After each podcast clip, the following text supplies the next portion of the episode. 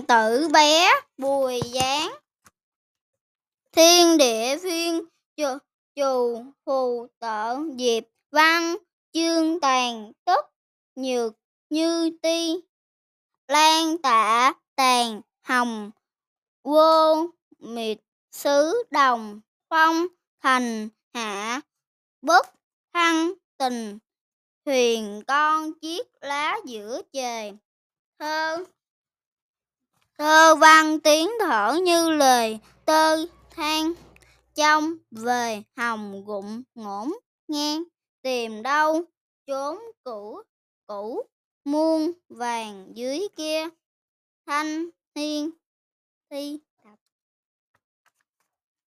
bích bích câu đầu nửa, bóng chàng yêu, sông núi khô, sợ bạc tiếng huyền có sẽ hồn, ta không đẹp nữa. Né thần thôi, họa bức thiên duyên. Hậu huy cận.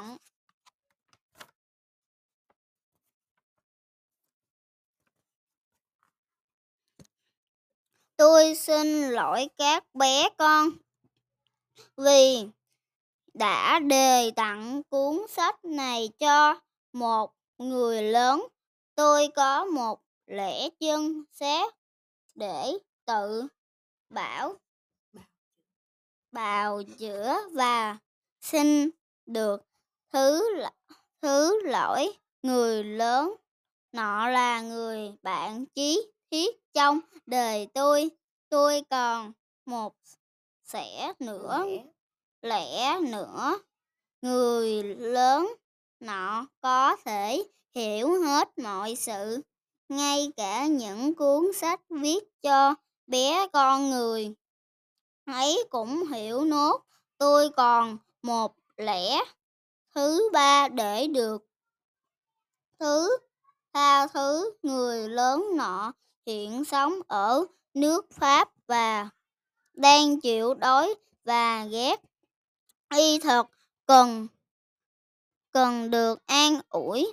Nếu tất cả những lẽ có đó không đủ để bào chữa cho mình thì tôi rất muốn đề tặng cuốn sách này cho đứa bé con mà xưa kia người lớn nọm vốn đã từng là nó vậy. Mọi người lớn ban sơn đều đã từng là những bé con nhưng ít người trong số đó ghi nhớ điều kia. Vậy tôi xin sửa sửa chữa lời đề tặng.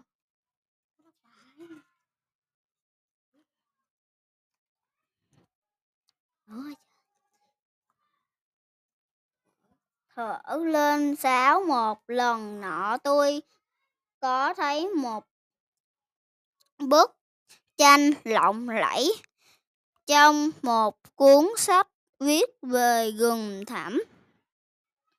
Nhan đề là sự tích đã sống, bức tranh đó họa một con chăn đương nuốt một con mảnh thú. Trên đây là bản mô phỏng bức họa kia. Trong cuốn sách, người ta nói giống chăn nuốt toàn thế con mồi không nhai nghiền gì cả. Rồi sau đó giống chăn không còn có thể gục dịch nữa nên nằm ngủ giống gồng.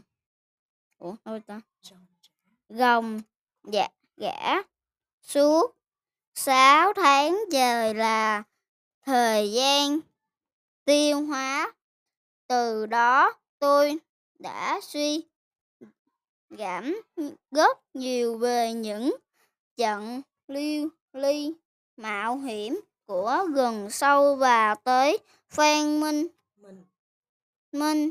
Mình mình, tôi cũng đã dùng một cây bút chì màu và, mà vẽ nên bức họa đầu tiên. Bức họa số 1 nó như thế này.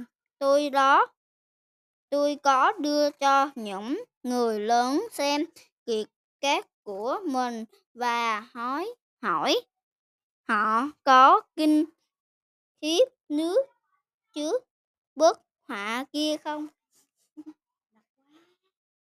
Mệt quá. Gì mấy? Cứu tôi.